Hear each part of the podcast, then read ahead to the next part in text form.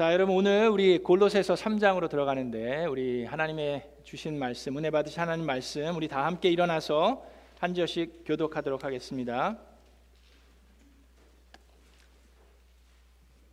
골로새서 3장 오늘 2장 20절부터 3장 4절까지 읽을 텐데 여러분 어, 주보를 보셔도 되고 우리 화면을 보시면서 저하고 한 절씩 교독하도록 하겠습니다.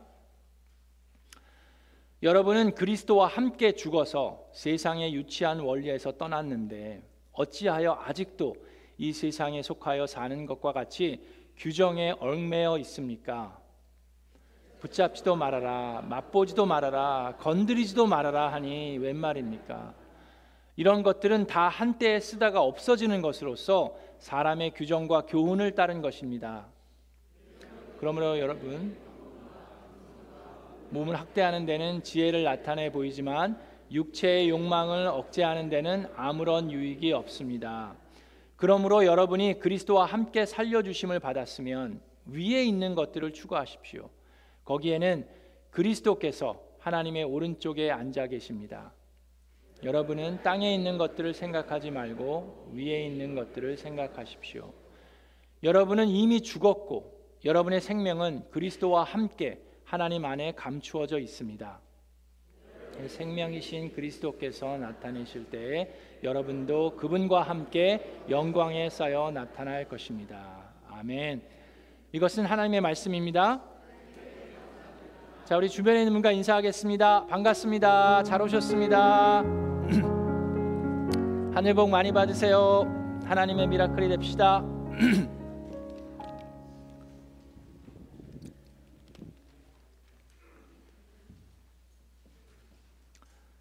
자, 우리는 골로새서를 이제 쭉 보고 있습니다. 1장, 2장 이제 오늘 3장인데 여러분 좀 묵상 좀 해 보셨어요? 말씀을 들으시고 또 3장을 묵상하시고 다시 한번 또 설교 말씀을 들으셔도 좋습니다. 그래서 좀 확실하게 이해할 수 있기 때문에 자 오늘 골로새서를 통해서 이 골로새 교회를 뿐만 아니라 지금에 있는 교회들도 위협하고 있는 이 이단 사상들에 대해서 좀 나눴습니다. 첫 번째가 신비주의예요. 천사를 숭배하니까 영적인 것에 예민하게 반응하는데 그러다 보니까 예수님마저도 천사 정도로 생각하고 그러다 보니까 예수님 한 분으로는 충분하지 않다라는 게 이런 신비주의 사상입니다. 천사를 숭배하고 또 우리는 율법주의도 들여다봤습니다. 율법주의는 이 모세 오경 하나님의 말씀에 있는 모세 오경을 가지고 자기네 나름대로의 종교를 만들어가는 거예요. 그래서 율법에서 이거 해라 저거 해라 하는 게 많습니다. 할례도 받아야 되고 안식일도 규정대로 다 지켜야 되고 물질적으로도 그렇고 모든 것에 있어서 뭘 이렇게 해야 되는 것들이 참 많이 있었어요. 구원을 받기 위해서도. 자, 오늘은 오늘 본문에 나와 있는 보는 것그 말씀을 보면서 금욕주의에 대해서 좀 나누려고 합니다. 자, 금욕주의는 율법주의와는 좀 반대로 하지 말라가 참 많이 있었어요. 그래서 음식도 규제가 있었고 쾌락에 있어서도 성욕을 포함해서 억제하는 것이 있었고 물질적인 재물에 있어서도 그냥 검소하게 사는 정도를 지나쳐서 가난하게 사는 것이 마치 도덕적인 그런 것을 강조하는 모습이 금욕주의의 사상입니다. 근데 그런 것들을 21절에 그래서 이제 금욕주의에 대해서 나오는 게 붙잡지도 말아라, 맛보지도 말아라, 건드리지도 말아라 하니 이게 웬 말입니까? 라고 사도 바울이 얘기하는 겁니다. 이런 것들은 사람들이 만들어 놓은 규정이라고 하나님이 말씀하십니다. 23절에 이런 규정들은 제멋대로 만든 종교적 숭배나 거짓된 검, 겸손이나 자기 몸을 괴롭히는 데는 지혜 있는 것처럼 보이지만 육체의 정욕을 다시 말해서 죄의 정욕을 막는 데는 아무런 효과가 없습니다라고 얘기합니다. 이게 겉으로 볼 때는 좀 경건한 것 같아요.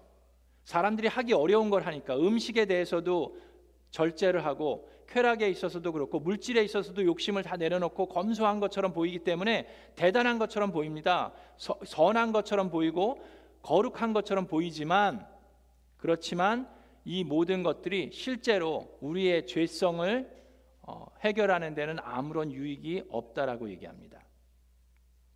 금욕주의 사상에서는 이 금지하는 것들이 참 많이 있는데 그 이유는 영적인 것은 다 선하고 육적인 것은 다 악하다라는 생각이 있기 때문입니다. 그래서 뭐 음식에 있어서도 몸에 들어가는 거기 때문에 이런 것들을 규제해야 되고 또 쾌락에 있어서도 정욕에 있어서도 부부 관계에 있어서도 아이를 낳기 위해서만 부부 관계가 허용되고 그 이외에는 부부끼리도 관계를 맺는 것이 부도덕하다라고 얘기합니다. 그리고 물질적인 것에 있어서도 그냥 검소하게 사는 게 아니라 아주 가난하게 사는 것이 더 도덕적인 모습인 것처럼 강조를 합니다. 그런데 이런 이단적인 사상에 있어서 우리가 알아야 하는 것이 있습니다. 오늘 말씀에 보면 이런 것들은 사람들이 제 멋대로 만들어낸 종교다라고 이야기합니다. 근데 안타까운 것은 이런 종교들이 참 많이 있어요. 지금 우리가 살고 있는 이 시대에도 그냥 사람들이 알아본 종교만 해도 전 세계에 천 개가 훨씬 넘습니다. 근데 그것은 사람들이 조사한 거고 그 이외에도 어느 나라를 가면 뭐 각 집마다 각 가정마다 또 식구들 중에서도 다 다른 신들을 섬기는 그런 나라들도 있어요. 그래서 종교가 몇 개인지는 도저히 우리가 가늠하기가 어렵습니다. 천 개가 훨씬 넘을 거예요.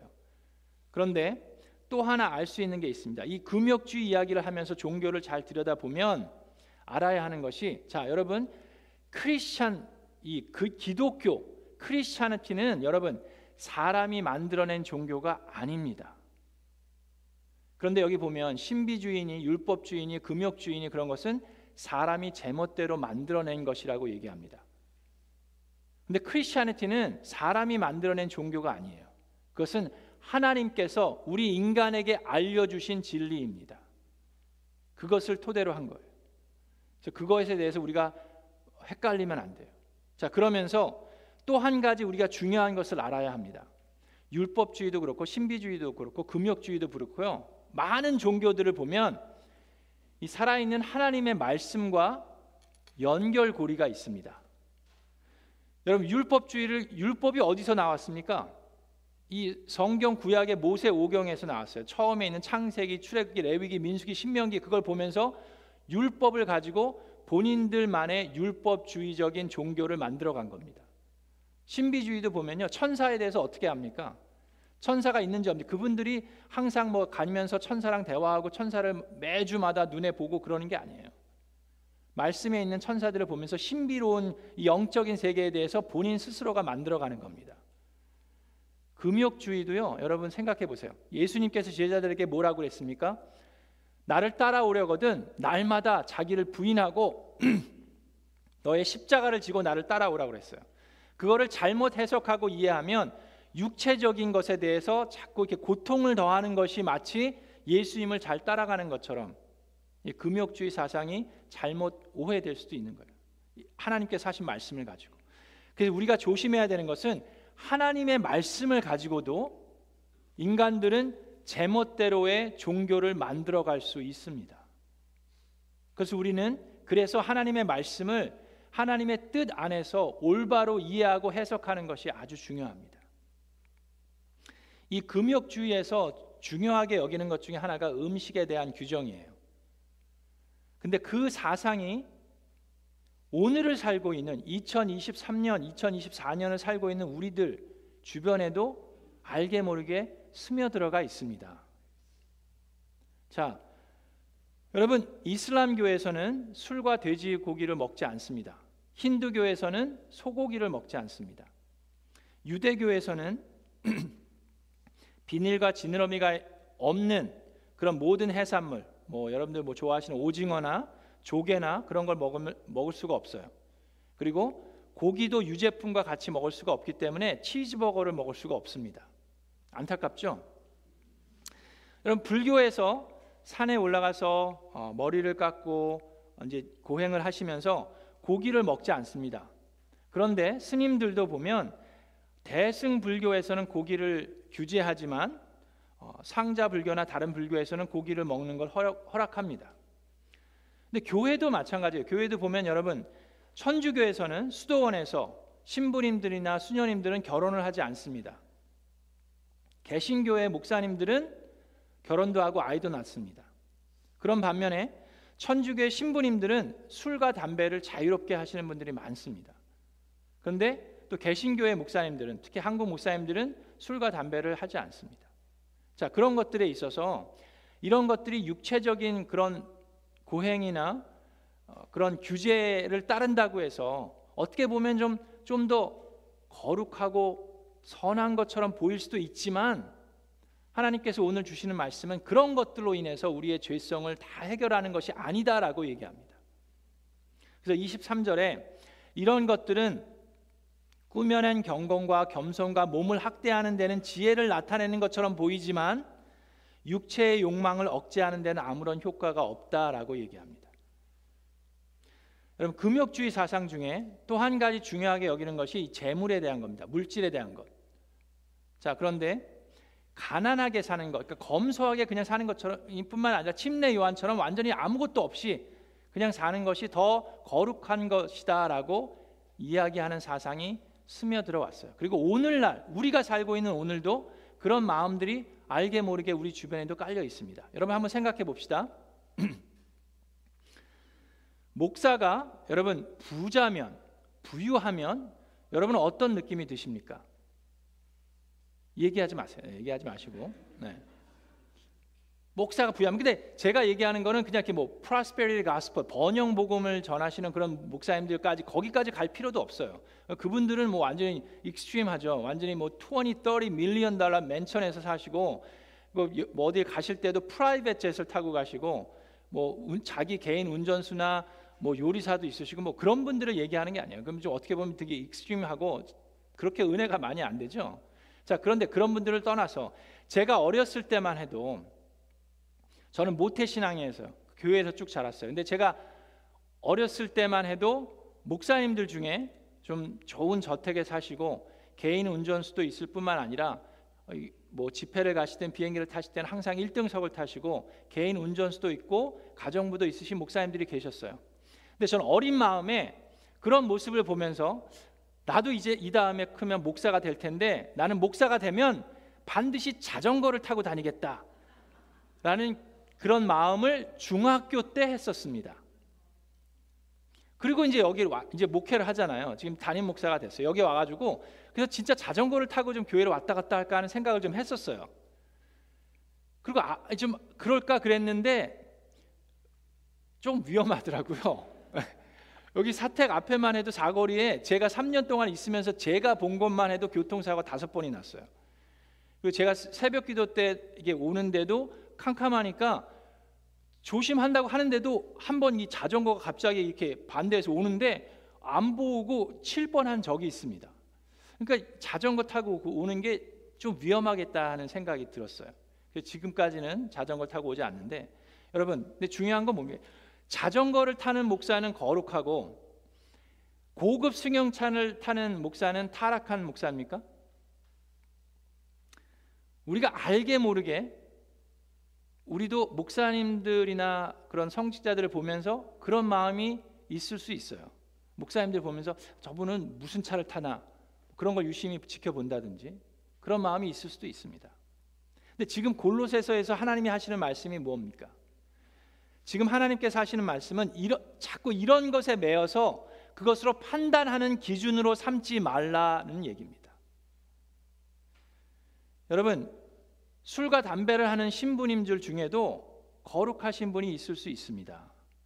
그리고 뭐 술 담배를 안 하는 목회자들 중에도 거룩하지 못한 분이 있을 수 있어요. 자전거를 탄다고 다 거룩한 목사가 아닙니다. 고급 승용차를 탄다고 해서 다 타락한 목사가 아니에요. 그런 것이 우리가 사람을 판단하는 잣대로 사용되면 안 됩니다.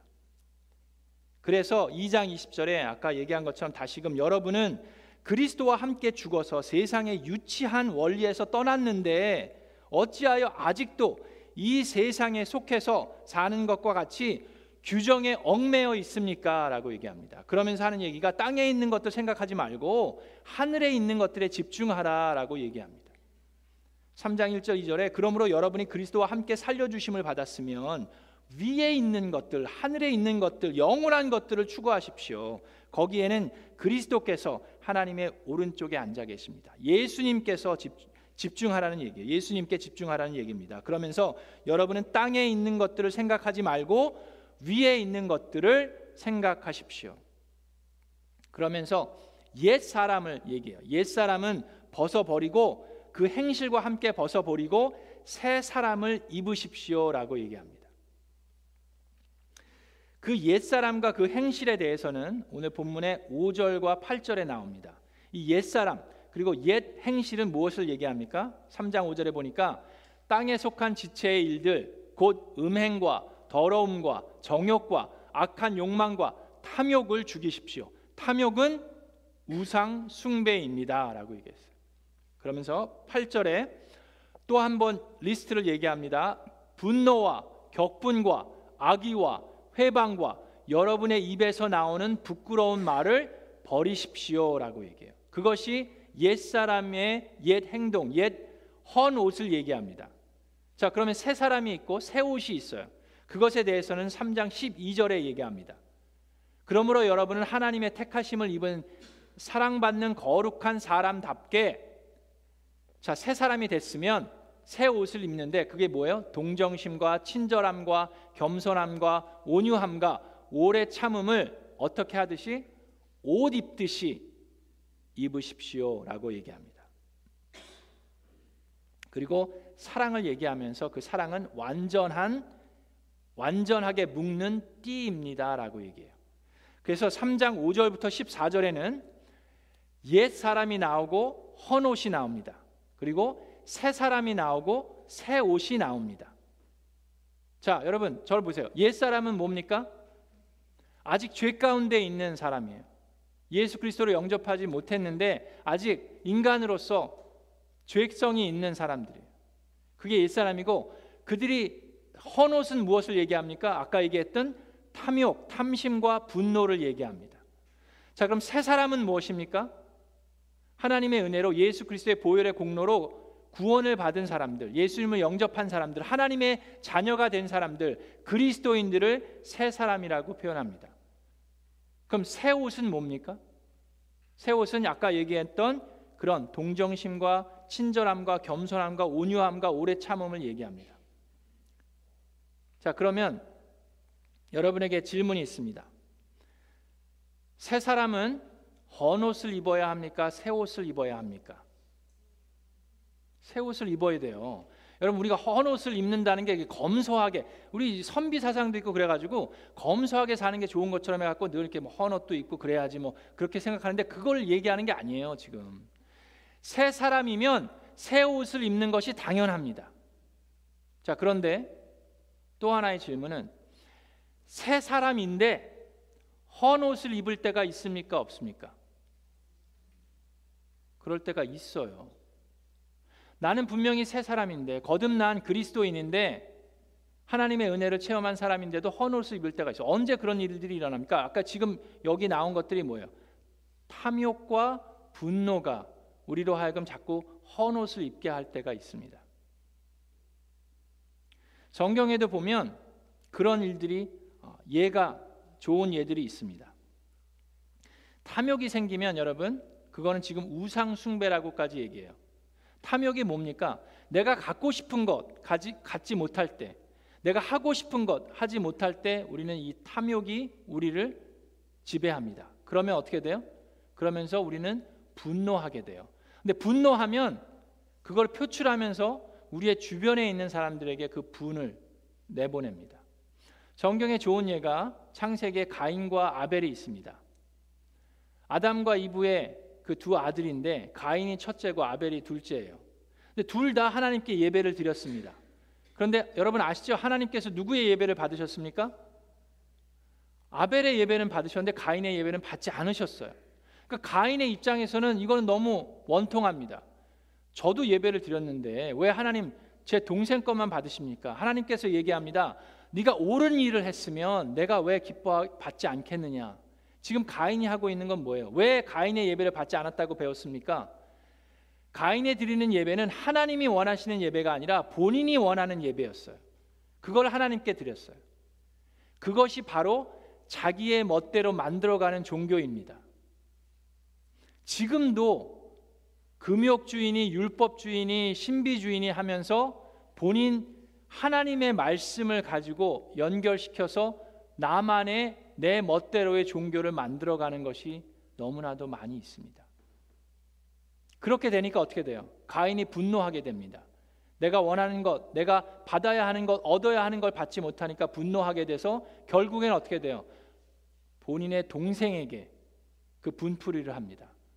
그러면서 동생을 죽이기까지 합니다. 그리고 나서 하나님께 불평과 불만을 토해내죠. 내가 뭐 내 아우를 지키는 자입니까? 라고 따지기 시작합니다. 그것이 인간의 모습이에요. 성경에 또 하나 요셉의 형제들이 나옵니다. 야곱의 아들들이 몇 명 있었죠? 12명 있는데 요셉이 몇 번째였습니까? 11번째 아들이었어요. 근데 아버지가 열두 아들이 있으면 열두 아들을 다 좋아하고 사랑해 줘야지. 근데 첫째 입장에서는 좀 장자인데 그래도 장남인데 좀, 좀 있어야 되지 않아요? 근데 아버지가 열한 번째 아들만 이렇게 좋아하니 이게 속이 편하겠어요? 탐심이 생길 수밖에 없어요. 탐욕이 내가 받아야 되는 걸 왜 저 아이가 받나? 그러니까 어떻게 됩니까? 마음에 분노하기 시작합니다. 그래서 이 형들이 요셉을 죽이려고 합니다. 근데 하나님의 인도하심으로 죽이지는 못하고 돈을 받고 팔아 넘기죠. 그것이 인간의 모습입니다. 우리도 여러분 오늘을 살고 있는 우리도 이와 비슷합니다. 내가 원하는 직장이 있는데 나는 안 되는데 내 친구는 됐어요. 어떻게 그럴 수가? 이거 저건 내 건데 라는 마음이 들 수 있습니다. 뭐 결혼을 하고 싶은데 다른 사람들은 결혼 잘하는데 나는 배우자를 찾지 못한다. 그래서 안타까워할 수도 있어요. 속상할 수도 있습니다. 사업이 대박이 나서 좀 부유하게 살고 싶은데 나는 이렇게 안 되는데 저 옆에 있는 사람은 사업이 잘 돼요. 다른 사람들에게 인정받고 존경받고 싶은데 무시당하는 것 같고 힘들어할 수 있습니다. 그런 탐욕이 내가 당연히 받아야 하는 것, 내가 당연히 해야 하는 것이 이루어지지 않을 때 우리는 분노하게 됩니다. 그럼 그 분노가 자라서 우리의 주변에 있는 사람들에게 그 분을 표출하게 됩니다. 그리고 결국에는 하나님하고까지의 관계가 멀어질 수 있어요. 여러분 오늘 골로새서 3장에 있는 말씀 오늘 설교 말씀을 들었으니까 이제 가서 잠시 한번 묵상해 보세요. 그리고 다시 말씀을 들으시면 좀 더 이해가 되실 겁니다. 자, 그래서 우리가 알아야 하는 게 있습니다. 우리는 예수님을 구세주로 영접했으면 그것은 나의 노력이 아니라 하나님의 은혜입니다. 여러분, 우리가 옛 사람에서 새 사람이 되는 것은 전적인 하나님의 은혜입니다. 아멘. 자, 그런데 새 사람이 헌 옷을 입느냐 새 옷을 입느냐는 나의 결단과 선택입니다. 그래서 하나님께서 얘기합니다. 새 사람을 입으십시오. 새 옷을 입으십시오. 그래서 3장 17절에 말이든 행동이든 무엇을 하든지 모든 것을 주 예수의 이름으로 하고 그분에게 힘을 얻어서 나의 노력이나 나의 고행으로 통해서 힘을 얻는 게 아니라 누구를 통해서 주 예수의 힘을 얻어서 하나님 아버지께 감사를 드리는 것이 우리 새 사람들이 하는 삶입니다.